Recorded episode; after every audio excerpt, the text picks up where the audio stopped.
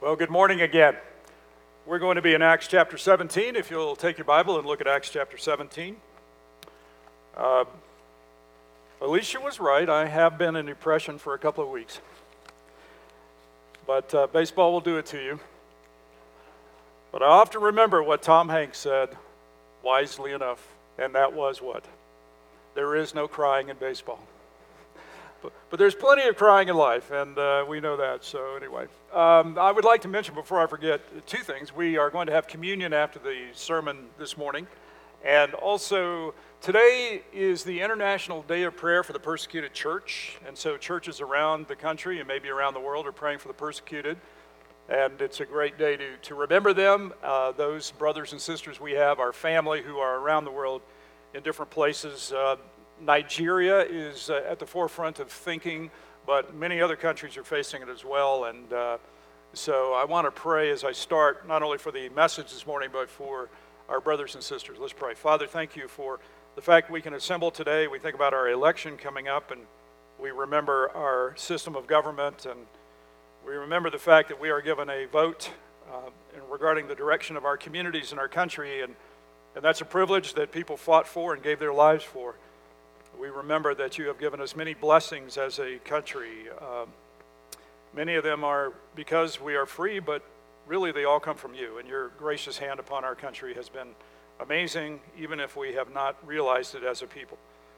But today I want to turn my heart toward those who are being persecuted around the world. They are our brothers and sisters, and uh, many of them are in places where there is great pressure on them that we would never want to tolerate ourselves, but yet they have to live with it every day. And I think about the fact that there are people that I've met and uh, visited that had to leave their homes in an instant because of the persecution. And I think about what's happening in Nigeria, where that and in other places around the world, um, sudden outbreaks can happen at any point in time. It's a life of risk, it's a life of danger, but it's also a life of faith. I pray that you will uh, protect your body there in Nigeria and these other places, and I pray that you will bring a sense of conviction upon those who are doing the persecution. And I pray that in some magical to us, but mysterious and sovereign way to you, that you will bring revival among the persecutors. And you are able to do that, so we want to pray for that, Father, even as we pray for the protection and the nurture of our brothers and sisters. Help us to not forget them, and help us to not be so wrapped up in our lives here that we forget that there are those suffering around the world. So, as Hebrews uh, tells us to do, we remember our brothers and sisters in prison and the ones who are not in prison but are still being persecuted, and we pray for your strength and provision upon them in Jesus' name. Amen. So, Acts chapter 17, our passage today, I am taking a risk, I will tell you right up front, where I was going to go over the passage and then share a few thoughts about witnessing, but I'm going to flip it today, and we'll see what Paul does in the passage after we get into what we're going to get into. Last week, we began a two parter on the marketplace of ideas. And you might remember that uh, we talk, talked about that one as the middle space marketplace. And middle space being that space where we as believers go into and unbelievers go into, and we kind of meet in the middle.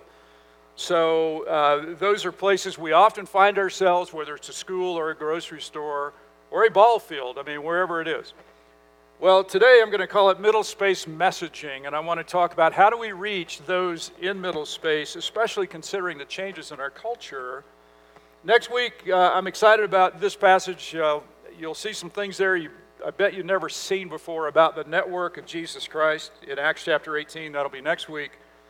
But for today, I want to show the map again. Remember, Paul is in Athens, Greece at this time, in ancient Athens, and he has gone there uh, as he has moved along at the direction of God down through Macedonia, down into Achaia, Greece, and now he's in Athens, and he's been meeting with people and talking to them, and now he has a chance to speak to a very esteemed group called the Areopagus, which is a council that met on Mars Hill, Ares, Mars, the same thing basically. And so he is meeting in front of this Athenian council, and he is sharing what he's been saying in the community that has caused kind of an uproar and there will be a mixture of people in this community as he shares. And it will be interesting to see the result by the time we finish the message today to see the result that Paul gets because it may be his least successful presentation.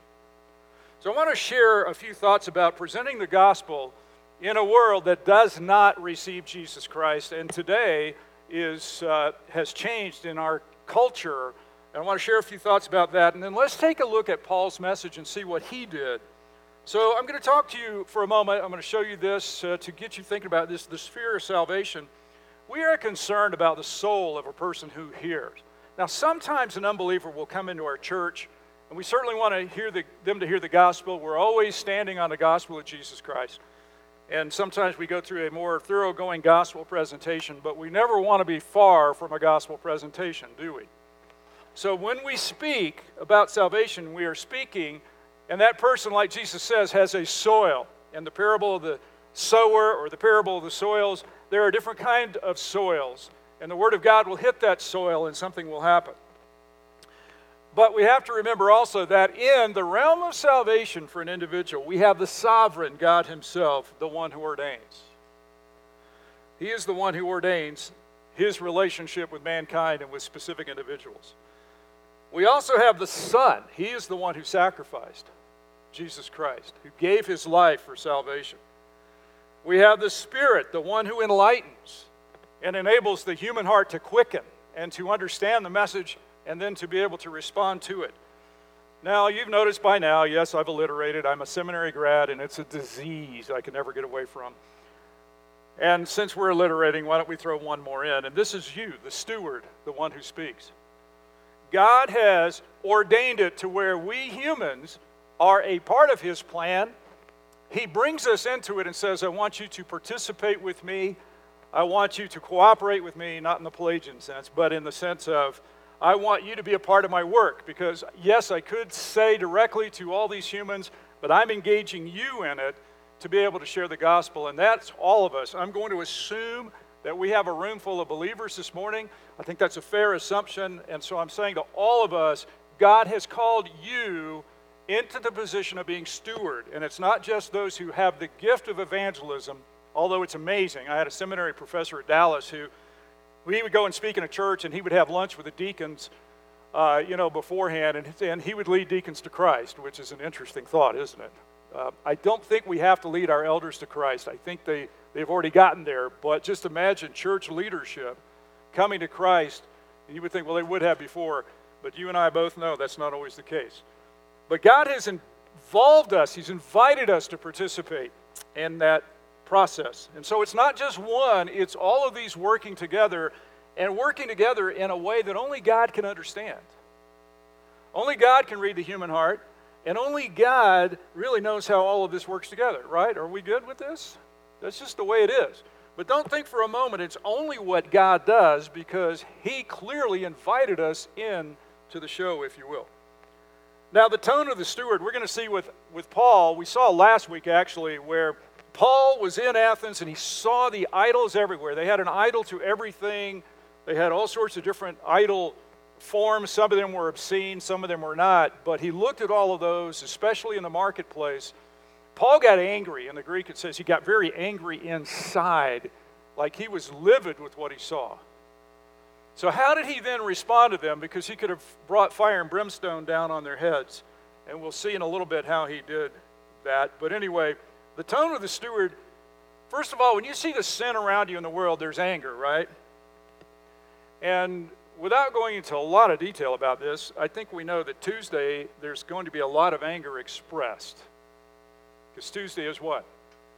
Election day. Now, we as a church can't endorse or, or denigrate a candidate, but I know that there's just a lot of anger. I see it on social media and other places.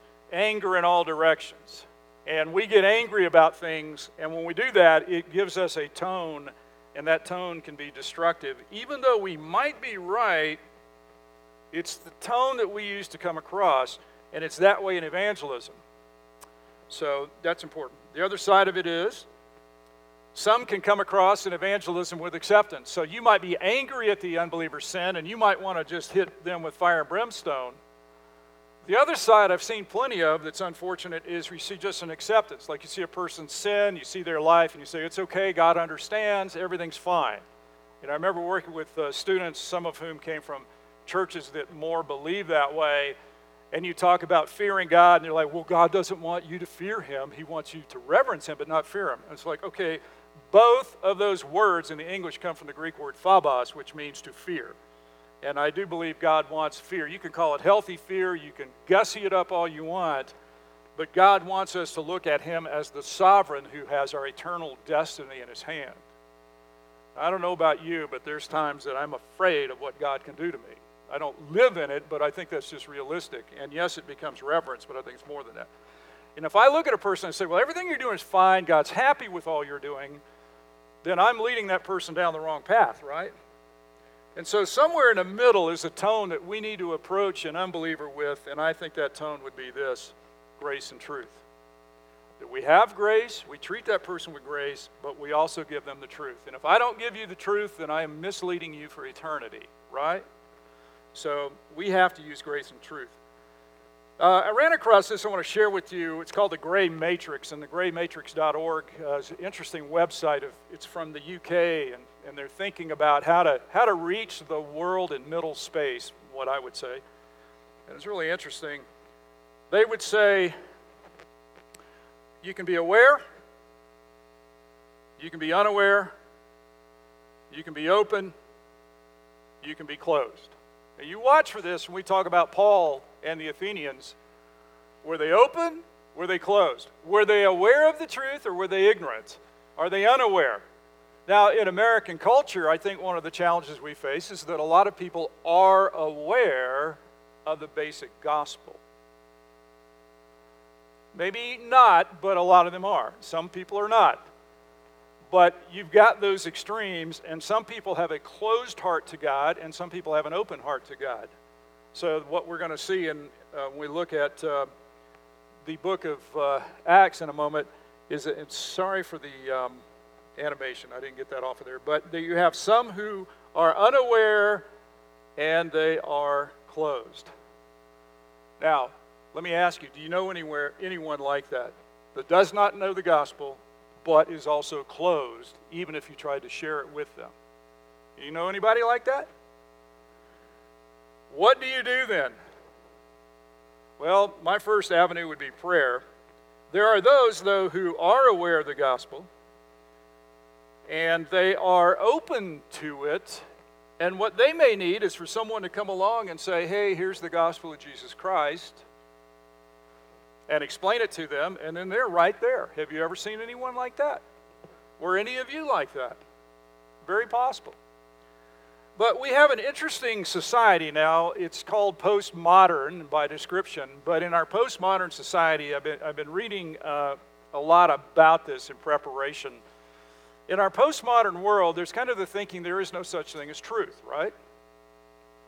So that's hard when you're trying to share the gospel with someone and say, This is the truth, and they don't necessarily acknowledge the truth. So there have been some interesting things written. Uh, this week I've been looking at a couple of books. One is called Evangelism in a Skeptical World, the forward by the great uh, academic Donald Carson. And uh, this book by Sam Chan is really, really, really interesting, and it's extremely helpful. And uh, so when you have a world that has moved away from modernism and truth to postmodernism and not necessarily accepting absolute truth. How do you reach that culture? Interesting what he says, and I'm just going to read a couple of things here. In general, we should use more stories in our evangelism.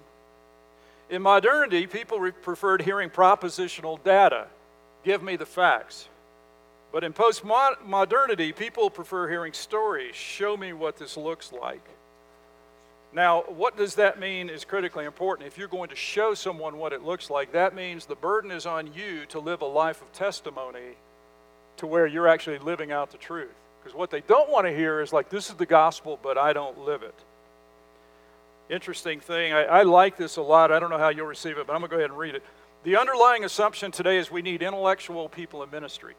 Such people are gifted with logic, the sciences, and argumentation. But we also need to encourage people from the creative arts into preaching, teaching, and evangelism ministries. Why do I use the slides?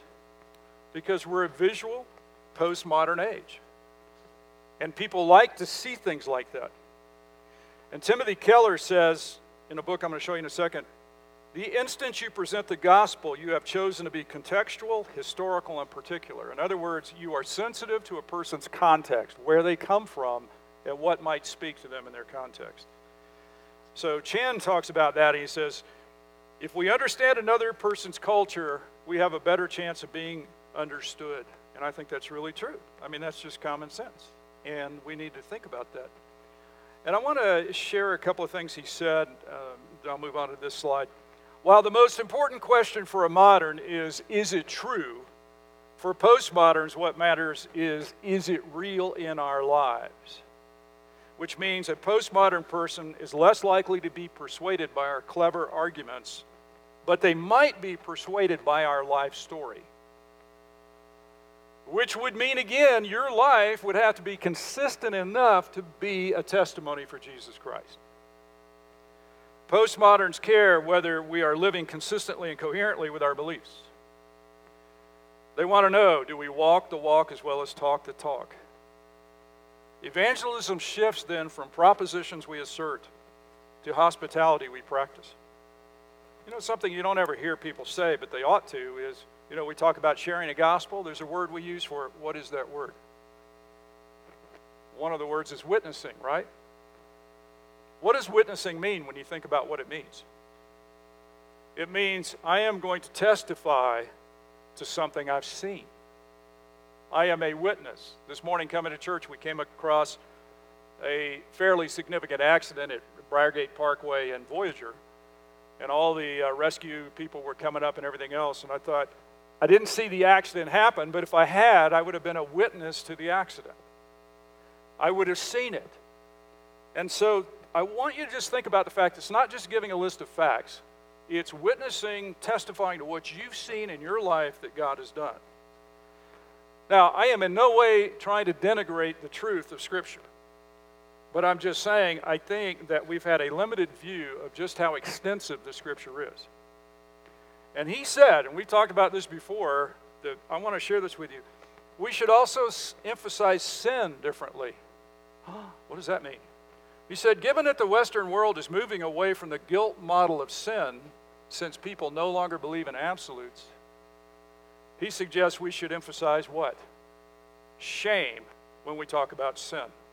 He said, I've been using the language of shame. We have shamed God. We have not been honoring God.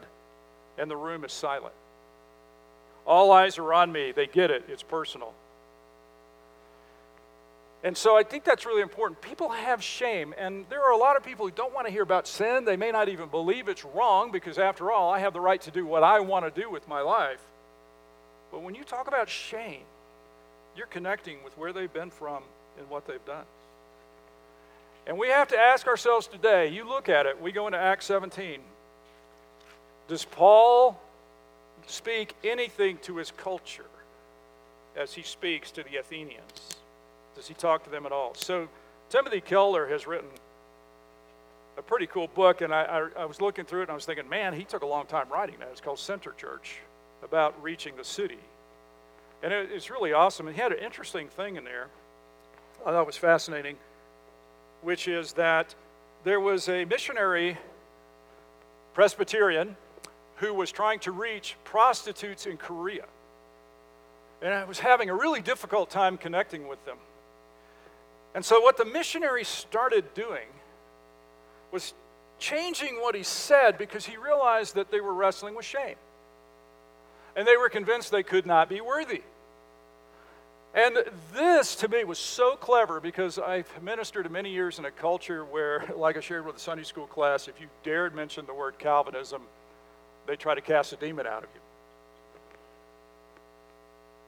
And I have, I would say, fairly strong views about God doing the work of salvation, including divine election. This missionary realized that God's sovereignty was the ticket. And he started sharing with the women God is our king, and God is electing you. In other words, He is choosing you. So your worthiness does not come from yourself and your sinful, shameful life. Your worthiness comes from the fact that the king loves you so much that he has chosen you.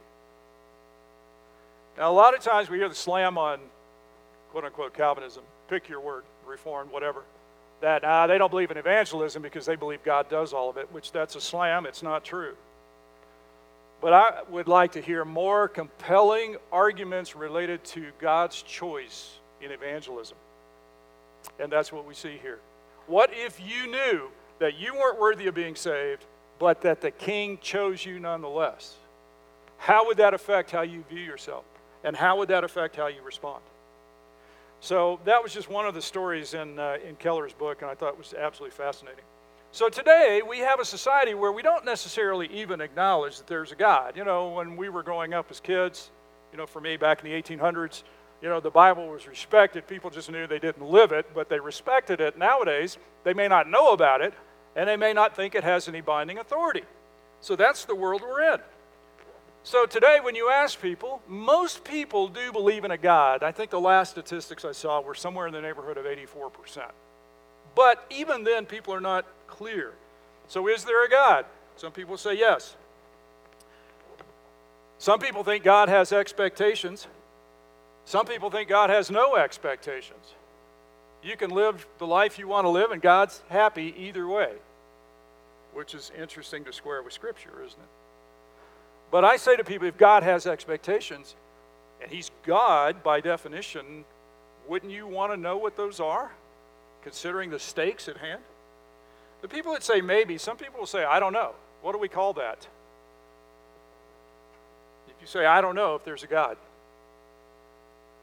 they're kind of agnostic. Agnostic means no knowledge in the Greek, but basically like, I don't have enough knowledge to know, I just don't know. Some people would say, I don't care. And some people will say, I wish I knew. And if you have somebody say that, then yes, you better talk to them. And then there are those who say, no, there's not a God, and this is what they will also say. So don't bother me with it. What do you do for that person? You pray. Now, the next question is Is there an afterlife? This really gets people thinking. It's a good question to ask. Do you think there's an afterlife or not? I'm curious. You know, you could ask. Some people say yes, an afterlife with no requirements. Some people would say yes, an afterlife with requirements. Now, I'd perk up on that one and want to know what are the requirements. Some people say maybe, I don't know, I don't care. Some would say, I wish I knew. Our society has all of these. And when you go into middle space, you need to think about the person you're talking to, where they come from, because they're going to come from somewhere in here. And then those who say no will also say, so don't bother me with it. And you'll pray for them. So that's what I wanted to share with you in advance, because I want you to think about how does Paul relate to the culture that he's got with the Athenians. And if you look with me in Acts chapter uh, 17, verse 22, let's take a look at it and uh, let's just see what he says. Paul, the guy who right now is pretty angry with all the idolatry he sees, how does he come across? What I'm going to do is I'm going to read the passage through without comment, and then I'm going to go back and, and draw out a few things. So, Acts chapter 17, verse 22. So, Paul, standing in the midst of the Areopagus, said, Men of Athens, I perceive that in every way you are very religious. For as I passed along and observed the objects of your worship, I found also an altar with this inscription To the unknown God. What therefore you worship is unknown, this I proclaim to you. The God who made the world and everything in it, being Lord of heaven and earth, does not live in temples made by man, nor is he served by human hands as though he needed anything, since he himself gives to all mankind life and breath and everything. And he made from one man every nation of mankind to live on all the face of the earth, having determined allotted periods and the boundaries of their dwelling place, that they should seek God and perhaps feel their way toward him and find him. Yet he is actually not far from each of us.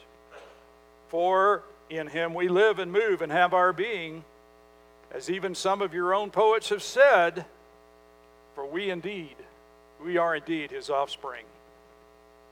Being then God's offspring, we ought not to think that the divine is being, being is like gold or silver or stone, an image formed by the art and imagination of man. The times of ignorance God overlooked, but now he commands people everywhere to repent, all people, because he has fixed a day on which he will judge the world in righteousness by a man whom he has appointed. And of this he has given assurance to all by raising him from the dead. Now, when they heard of the resurrection of the dead, some mocked, but others said, We will hear you again about this. So Paul went out from their midst. But some men joined him and believed, among whom also were Dionysius the Areopagite, and a woman named Damaris, and others with them. And that's it. It's over. Did you notice where they cut him off? When he started talking about the resurrection. Now, Paul was angry about their idols, but he doesn't show it here. That's the beautiful thing. He comes across with grace and truth. And it's a brilliant sermon. And I know the Lord was leading him, but I marvel at the sermons in the book of Acts because it's like, man, they really, I don't know if they thought it through or if God just gave it to them immediately, but it was clever. And I see that with Paul. What's the first thing you see Paul do? He addresses the men of Athens. But what do you see him say? He connects with them culturally because he draws their attention to something in their world, and he doesn't at this point make fun of it, he just acknowledges it, and he's building a relationship with them. So he makes the point I perceive in every way you're very religious. Now, you know, he could have put it a different way we might have said, I perceive you're a bunch of hell-bound pagans. But he doesn't say that. He just says you're very religious. It kind of means superstitious as well, but probably at this point in time, he's not doing it as an insult, it's just more an observation. And they're probably like, yes, yes, you're right. We are. We are. Very religious, yes. And he explains as I passed along and observed the objects of your worship and what he doesn't say is, I saw them everywhere, because you have them all over the place. I found also an altar with this inscription. So what does he do here? He's very specific. He gives a specific illustration. I've seen this, and it said, to the unknown God. And they're probably thinking, yes, yes, yes. Uh, we have a couple of blocks away that altar to the unknown God. Yes, yes, yes. So he's connecting with them. But now he's going to start to make his point. What therefore you worship as unknown, this I proclaim to you. Basically, he's shifting from polytheism, from many gods, many idols, many altars, to there is one God. And let me explain to you what's going on. So, this is where he starts to shift and get to him. The God, the individual one God who made the world and everything in it, being Lord of heaven and earth, does not live in temples made by man, nor is he served by human hands as though he needed anything, since he himself gives to all mankind life and breath and everything. I thought uh, Tim Keller in his book that I showed you did a good job on this. It's like you have argument A and B, and he's kind of shifting here, and he's pointing out the inconsistency of their argument because what do they believe? There's an unknown God, there's idols. Where do the idols come from? We make them, we craft them. We take wood, we carve it, we take metal, we mold it, we make it ourselves. And he's basically saying to them, You guys are, who pride yourselves on being the smartest people on the planet at this time, this is Athens, Greece, in the ancient world, they are the smartest. You guys have this giant logical inconsistency in your culture. Because you're saying you can make the idol, and yet, why would you worship something you make? That would be like me figuring out how to get some rubber and twine or whatever they use and forming a baseball and putting a leather cover on it and stitching it and then worshiping it. Oh, great baseball, I worship you. That's exactly what they were doing. How can you worship something you've made? And so there's a logical disconnect, and he points it out. And so at this point in time, they should be thinking a little bit. And then he goes on, and there's an interesting tweak here on them. In several ways, he's going to tweak them, but it's subtle. He made from one man, from every nation of mankind, to live on all the face of the earth. Well, this is an attack on their pride because they believe they are the greatest nations. They could care less about all the other nations. But he's saying there was one man God made, he did not come from your culture, and there are other nations that he is reaching. To live on all the face of the earth, which I think that's interesting. And then, boy, would I love to have more information about what he says next, having determined allotted periods and the boundaries of their dwelling place. And I'm just going to say, as an aside, this is an aside. This is not from the passage directly, it's just a thought. Have you ever thought about this with Election Day coming up? Has God allotted boundaries and allotted a period of time for the United States? And if that's the case, what does it mean? What does that mean for us? And again, I will not get into politics, that would not be appropriate, but I will say that it's very easy for us, even in the knowledge of that, to make an idol out of our country and out of our system. So I would encourage all of us as we vote, vote the right way that you feel you should vote. Vote based on the beliefs you have, but never ever pretend that the United States of America is the be all, end all in the plan of God. Because that would be idolatry. Am I right? That's a tough thing to say. And somehow, we just don't know how, but somehow in their eras, their periods, their boundaries, even I think geographically, God has ordained the nations. What does that mean for the U.S.? I have no idea. I don't know what that means for the future. But somehow, in His sovereign way, God is behind the scenes while He's in the scene, ordaining the nations. And I think that's amazing. And he goes on to say, and this is, you know, tweaking their pride because, again, they think they're the greatest. And, and he's saying, no, you actually came from someone else. Verse 27 that the nations should seek God and perhaps find their way toward him. Yet he is actually not far from each one of us. God has a plan, God is at work, and it's ironic that you Athenians, who are so smart, are so ignorant about what God has been doing. Tweak. And then he uses, notice what he does here. He uses the images and the poetry of their culture. The first quote is probably from Ep- Epimenides, In him we live and move and have our being. The second one is from Aratus, the poet Aratus, where we indeed are his offspring. This would be like me coming in to a presentation to you and citing things from the Lord of the Rings, or even putting Minas Tirith on a map because it's a point of connection. That was for our teenagers. So Paul gets them thinking about things they can relate to, their culture. And so now he's going to go further in the point being then God's offspring, we ought not to think that the divine being is like gold or silver or stone. How can you make a God? An image formed by the art and imagination of man. How can a God come from stone? So here's another tweak, verse 30. The times of ignorance God overlooked.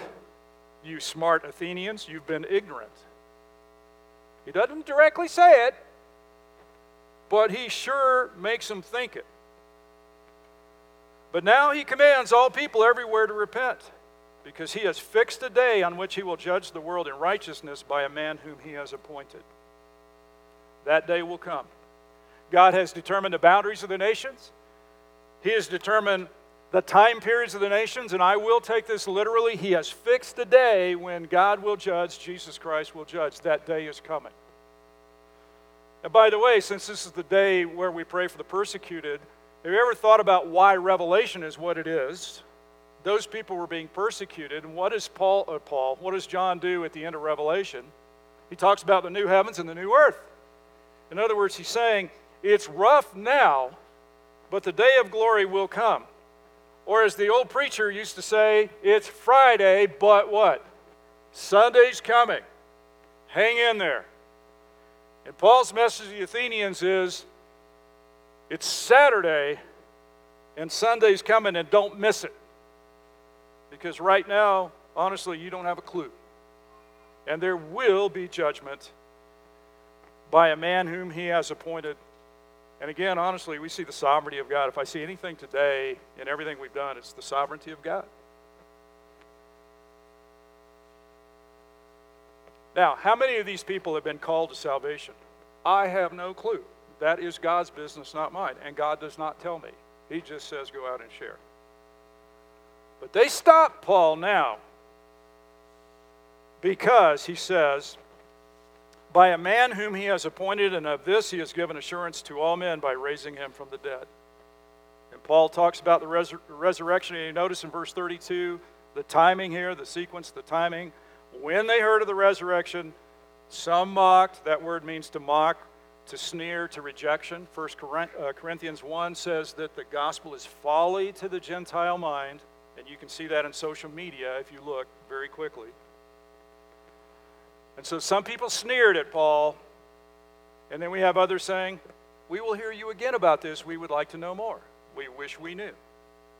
And so Paul had to leave, and he leaves.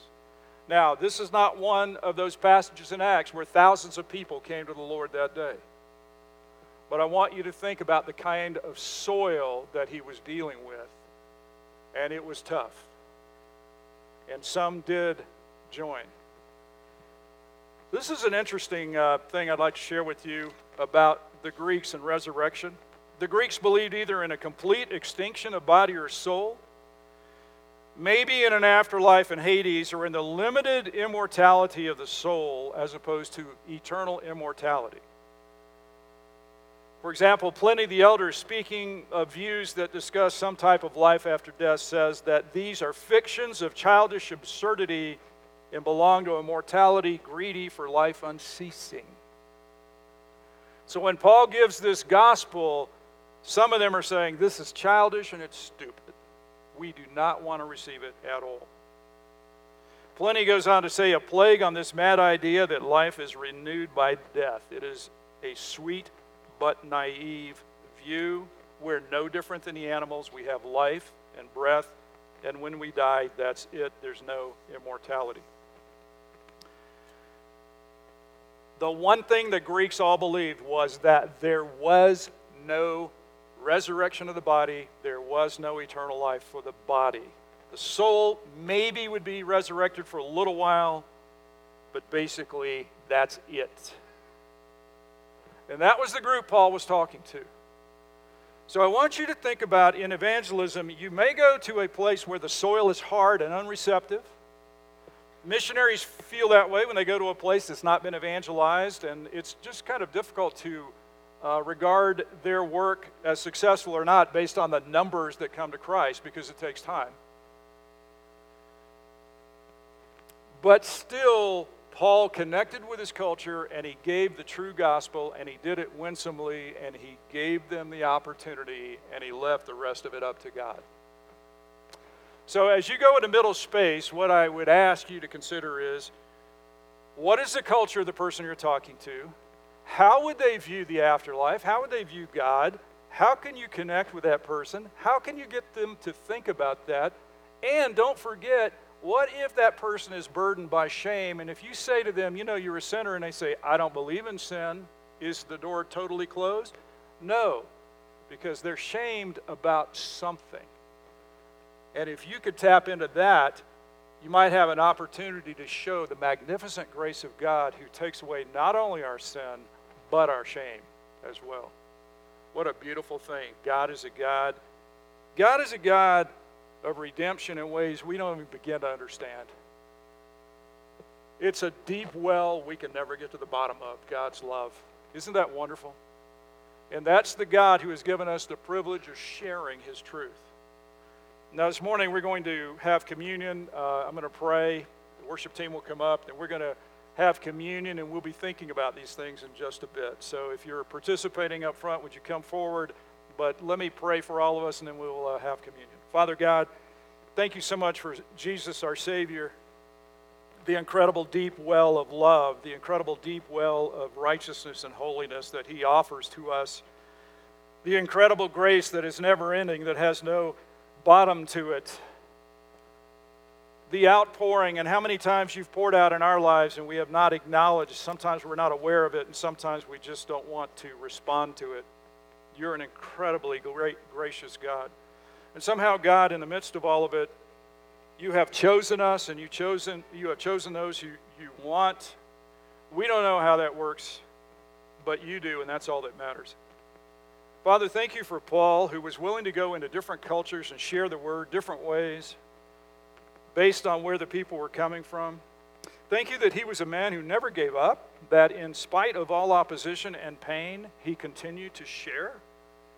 I thank you, Father, that he loved these people even though he was angry with what they had done, that he shares graciously. And help us to learn from that. So, Father, you are amazing. Your word is amazing. The examples are amazing. And now you're looking at all of us and saying, go out and do likewise. And so help us to be the servants of you and the stewards that we need to be to the glory of Jesus Christ. Amen.